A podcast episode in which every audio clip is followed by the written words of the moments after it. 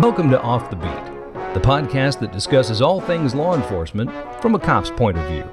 My name's DJ Seals. I'm a former detective and crime analyst and SWAT operator from the metro Atlanta area. I currently work for Motorola as a law enforcement consultant, but this podcast will never be about product or sales. And that I promise you. I came up with this idea because I wanted to have a place where we could have a conversation about current police issues without you, my listener, well, quite frankly, feeling like they were in a sales pitch. I wouldn't listen to that, and I'm sure you wouldn't either. Before we get to the topic, I wanted to let you know that I'm actually recording this in Montgomery County, Texas. I had a great time with some friends out here this week, and I wanted to thank you, my listeners. This is just my fourth podcast, and we already have listeners in 18 states and six countries. I'm truly amazed. we intentionally have not done any marketing. I didn't want this podcast to turn into a marketing slick. This is all word of mouth. And for that, I thank you. I also want to thank a particular listener, Vanessa. She actually sent me a letter that she was listening to one of my earlier podcasts and she remembered a button that she had and she wanted me to have it. So she sent me this button. The button, which I'll post on Twitter, says, But we've always done it this way, with a circle around it and a line through it. I love it, Vanessa. Thanks. Now let's get to our topic. The topic is, ironically, because we've always done it this way. So, congratulations, right? You're set up, you've had your meetings, and everyone's on the same page about your department's new initiatives. You're going to roll out soon, and you're excited. This is the next best thing since radios and handcuff keys with lights and Velcro duty belts. But now comes the hard part putting intelligence led policing into long term action. You know, it's not something that can be tried for a season and then put on a shelf. In this podcast series, we've discussed how it must be at the heart of an organization wide approach at policing intelligence led policing or any initiatives that you roll out, uh, any new things to your department will take an adjustment period for everyone to be comfortable with using it. You, you, know, we've got to throw out what I call the shotgun method of patrolling. I know, hold on, I'm about to get on to patrolling here, but just, just follow me for a minute. We've got to throw out that shotgun method to be adequate or effective. Okay, what's the shotgun method? It, it, it, it's not walking around with a shotgun. It's different. Uh, what it is is just driving around in your zone, checking your buildings, answering your calls, and otherwise seeing it with you can drive up on something, right? Now hold on. I'm not saying that that's not going to happen. It's going to happen. That's part of the job. What I'm saying is that's the way we've always done it. So you got to ask yourself, is this effective in your department? Perhaps to a point. Could you be more effective? Let me explain. I had a patrol captain, BJ. Yes, I know, DJ, BJ, but BJ Hewell. And he used to tell us, be in your zone. Now, taking that at face value, it may sound shallow. It may sound very similar to what I just explained and said we got to walk away from. But this was the same captain that used to hide no joke. He used to hide a three and a half by five note card somewhere, anywhere in the city, anywhere. And the shift had to find that card before we went home. And if we didn't, we stayed until we found it. He wasn't being mean. He was teaching us. We, we didn't realize it at the time, right? He didn't just want us to drive around aimlessly. He wanted us to be aware informed, and effective. We used to say to him, Captain, that's like finding a needle in a haystack. we can't do that. That's just crazy. And he would say to us, Well, if you get good at finding needles, then you should have no problem finding people. That stuck with me. Well, what we found over time was that Captain was hiding these cards in areas that were experiencing high crime. Now, how did he know that? This was before analytics, this was before intelligence. BJ was a good cop. BJ read the reports. He, he knew what was going on. He talked to the other shifts. And he knew that there was a much more effective way to direct your patrols to where they need to be, when they need to be there, by using the intelligence that you already have at your disposal. No products, no fanciness, no wizardry. He just knew that there was a better way. And we found those cards. we found those cards in some weird places. You know, and eventually, BJ became the captain of detectives and eventually brought me up to the detectives division. And I learned even more from him from that point of view. But BJ was old school. Man, he was old school. But he was not afraid to change. Now, today we probably wouldn't still use note cards, although that may not be a bad idea for some of you. Give it a shot. Let me know how it goes. We use geographic maps and hotspots and time of day and day of week analysis, and we put it all together to show when and where and what and maybe who. Then we use that data to direct your patrol. You know, they stand a much greater chance to prevent or disrupt a criminal pattern in their area if they have a rhyme or reason behind their movements. I used to say, and I don't mean this in disparaging because I throw myself in there, that, that we're like we're like bloodhounds. Give us something to look for and we'll find it. You know, BJ also was one of those that would say, if we were looking for somebody, we had a, uh, a bolo on somebody, or we had a rash of burglaries, or a vehicle we were looking for, and he used to stand up and say, Whoever finds this person or vehicle or whatever first, I buy him lunch. Didn't seem like much but it was a challenge. we, we wanted to find it. We, we were competitive in nature. And frankly, we're there to do that job. So if you give them something to look for, give them a reason to be there, they're going to find it. Now, Patrol will not be the only beneficiary of your new intelligence led policing initiative or whatever you're putting together. Your department's special teams will certainly benefit from your newfound directive. I'm a big believer in specialized reports for specialized teams. I put together narcotics reports, traffic reports, detective bureau, and SWAT.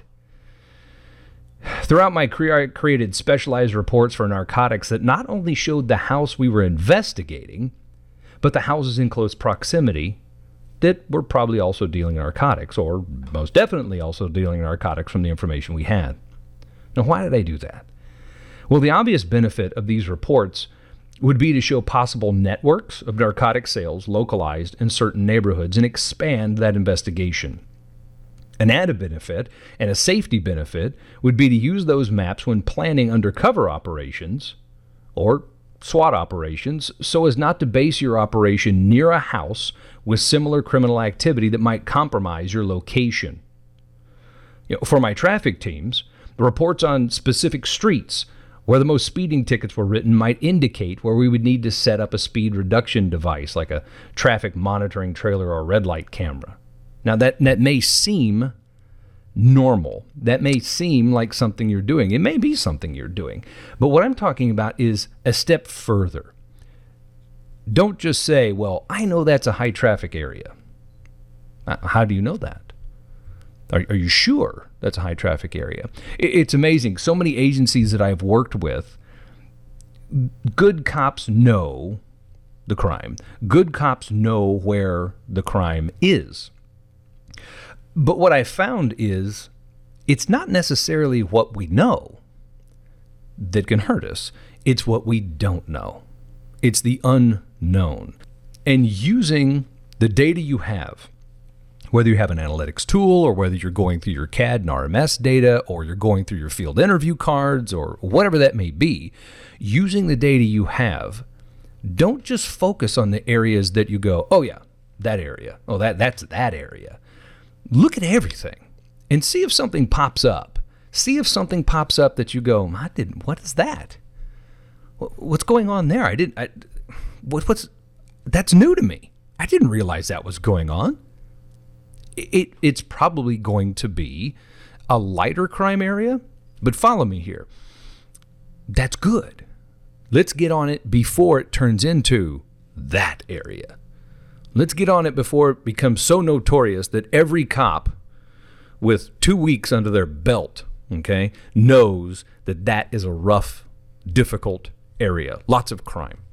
I routinely produce reports based solely on the cases assigned to my detectives division, separated by property and persons. What do I mean by that? Well, in our in our department, our detectives were assigned persons or property crimes and then typically assigned a particular zone to handle those persons or property crimes. Well, I would show it overall, but I wanted them to be able to see their particular zone. Then the comparison of that zone on that type of crime to the other zones around it. Then what you're going to do is start looking at correlations across zones that might have the same suspect or MO or, or, or, set of circumstances that might tie them together. We don't want to investigate in a bubble.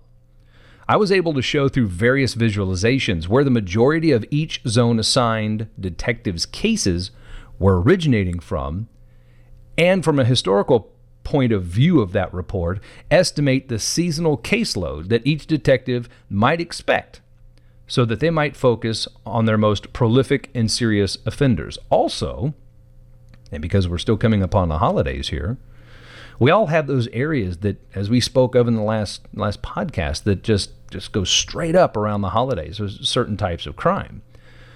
Well, does that particular detective or set of detectives need some augmenting, some help during that season because there's spikes where maybe another's uh, starts to slow down because a lot of crime has moved to another zone. You know, maybe, maybe you'll go so far as to not worrying about zones at certain times of year, just assigning the majority to where they need to be based on need. Now, do you want to do that after it occurs or do you want to do that proactively and say, okay, we've got to get this ramped up. We know that every time of year, this particular area of town goes up in these type of crimes. These detectives are the best at those types, so I'm assigning those detectives to this area for this season. Let's get on this. It's a thought. This is what we're talking about. Just because we've always done it that way, right? Don't use that as an excuse because as we've said in previous podcasts, our criminals aren't. They're moving, they're getting better. As for my SWAT team, I was able to create a report that showed, through the use of geographic satellite maps and such as that, criminal activity overlay. What do I mean by that? Well, based on the location of where this house or building or wherever it may be that we're going to be executing a warrant on today, What's the activity around it? And you say, come on, DJ. Every, every SWAT team knows a ton of information about the area they're going, the, the house or the business. They, they know all of that. They know the suspects. They get all that. Okay. But like my narcotics, do they know what's going on around it? Perfect example. Every SWAT team I've ever worked with has an entry team and a perimeter team, at least. The entry team is focused on the target location. The perimeter team is focused on securing the area around while the entry team enters the building or the house. But what if you could empower your perimeter team with intelligence that says, once you get out, you take the AB corner, but the house next to the AB corner also has, historically, a drug dealer living in it. Not our target today, but are we assuming that they know when we roll into a neighborhood what house we're going to? No, of course not. They don't know. They just know here comes the truck and it may be coming for me. So you don't know what threats might lie in the houses next to it, not just the house you're going to. So this overlay I created helped us understand where to best place our perimeter team to keep us all safe and it worked quite well. You know, my best advice to you and your department as you begin with this new intelligence led policing chapter or whatever it is you're rolling out would be to not just look outside the box, get out of the box, crush the box, throw the box away, and stop working in a box. We all create these boxes for ourselves within each department, don't we? Eh, we go, this is how I do things. This is my area. And it, okay, I'm, I'm not I'm not throwing blame. I'm not you know casting dispersions. I'm talking about myself as much as I am anybody else. We all find ourselves in that rut, that pattern, right? Just because we've always done it that way doesn't mean it's applicable or right or effective today. Throw the box away. If you still need to be in a box, then create a new one. Just make sure that you recycle the box. I'm totally gone off the rails here. Recycle the box, you know, about once a quarter. Just find a new box. See if that new box works better for you. Don't be afraid to move. Ask yourself, how would this information, visualized in a different way, better help our department? So instead of looking at that traffic pattern as here's where all the wrecks happen, okay, start looking at why. What, what's going on there? Is it a time of day? Is it uh, weather? Is it road conditions? Is it that's the light that we always have to reset because it's out all the time? Look at different ways to solve the problems especially those that plague you over and over and over again. You know what they say, right? The, the, the, first sign of mental instability is repeating processes but expecting a different outcome, right? Don't fall into that trap. Also, ask yourself if you could improve one thing about how you receive information on crimes, what would it be? How you receive information.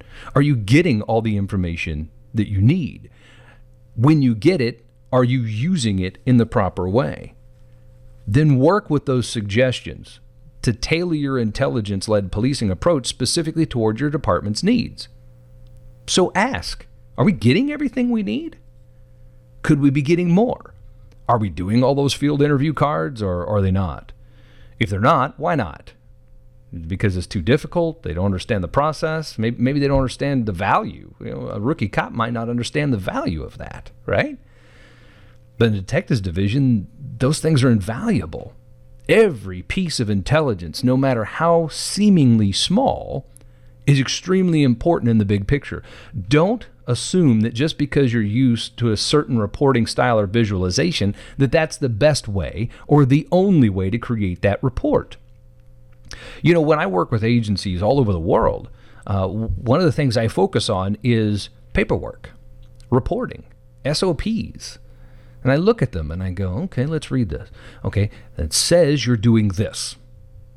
Okay, then I'll go and, and, and, and, and I view and I watch and I learn. And if I don't see them doing it, I bring that up. Hey, your SOP says you do it this way. But I never saw that here. I saw this process. Now, hold on. Don't get mad at your staff because they're not following that. I see why they're not following it. This happens many times. I go, the, the process in the SOP didn't work. So they found a new process, a better process, a more effective and efficient process, and they moved to it. I'm not saying change the process, I'm saying change the paperwork to match the new and better process. You know, paperwork's easy to change.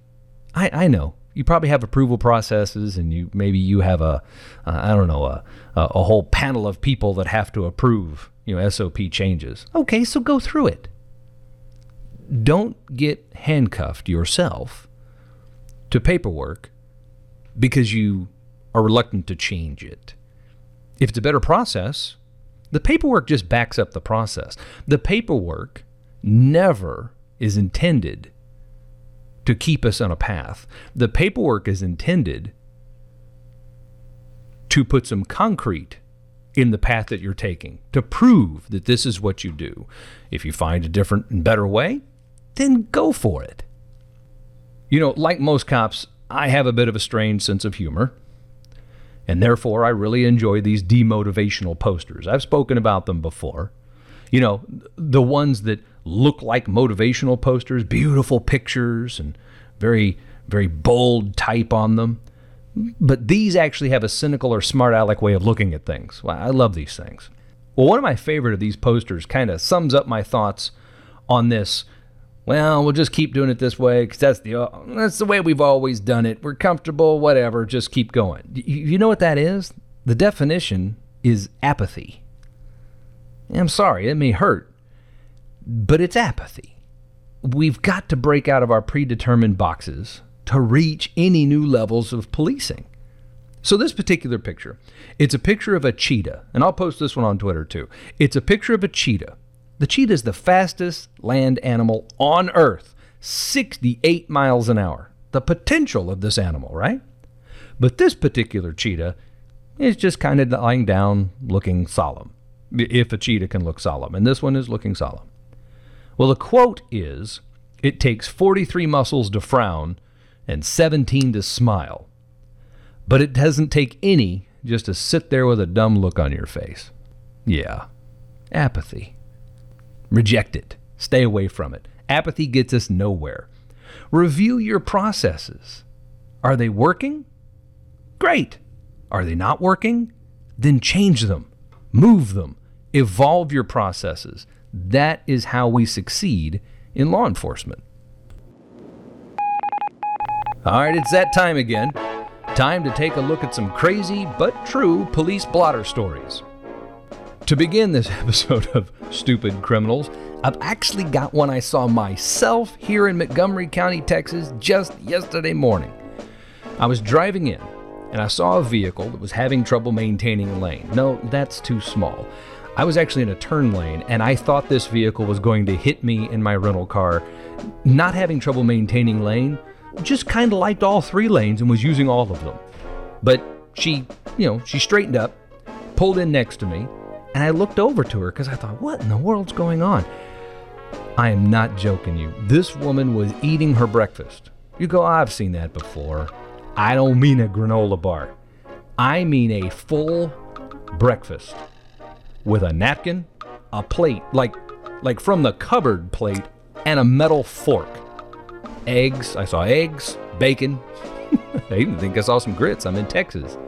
She looked over at me, and I must have had a look on my face, right? Because she stopped eating mid fork to mouth, put the fork on the plate, and threw the plate in the floorboard beside her, put both hands on the wheel. About that time, the light turned green, and she was able to track that line. Crazy. Well, I, you know, I thought that was bad, and and so I came back that evening and I said, I gotta look, I gotta look up more of these. But check out this criminally talented individual from Oregon. Portland police received reports of a reckless driver. Hmm, very similar. When they located the vehicle, they realized that the driver was eating dinner. Hey, much like the lady I saw here. But this driver was a special kind of stupid, okay? This driver in Portland was using chopsticks. And if that wasn't bad enough, was also talking on the phone at the same time. Talent? Crazy? Don't know. Pure nuts. That's what I do know. A man suspected of arson and vandalism sent a selfie to the police in Ohio because he because he found the photo on his arrest warrant to be unflattering, not a joke. The man texted police a photo of himself and wrote, Here's a better photo. That one's terrible. Then he called into a local radio station and he said, Man, they just did me wrong. They put a picture out that made me look like I was a Thundercat or James Brown on the run. I can't do that. well, the police in Ohio responded by saying, We thank him for being helpful, but now we would appreciate if he would come speak to us. They didn't find him in Ohio, but he was arrested a week later in Florida. Of course, he's in Florida because that's the actions of Florida man. And the last one for today officials were left baffled. This is an overseas one here. Were left baffled by an Afghan Taliban commander who gave himself up and then tried to claim the $100 reward for his capture. That's right. According to reports, he walked up to a police checkpoint in 2012, pointed to a wanted poster of him, and asked for the $100 finder's fee. Authorities were at a complete loss to explain his actions, although one U.S. official reportedly told journalists, quote, Clearly this man is an imbecile. You know, as we go along this journey together, I may say some things you don't agree with. Or maybe you do agree with me and even have a topic you would like me to cover. Or maybe you have a funny police story you'd like to share with me. I encourage you to email me at offthebeat at motorolasolutions.com to give me your thoughts and ideas and check out my Twitter page at DJ underscore off the beat. And before I sign off, I wanted to dedicate this podcast to my friend and former Assistant Chief, Almond Turner. Almond, you were a great friend, a great cop, and you will be missed. Until next time, stay diligent, stay educated, and stay safe.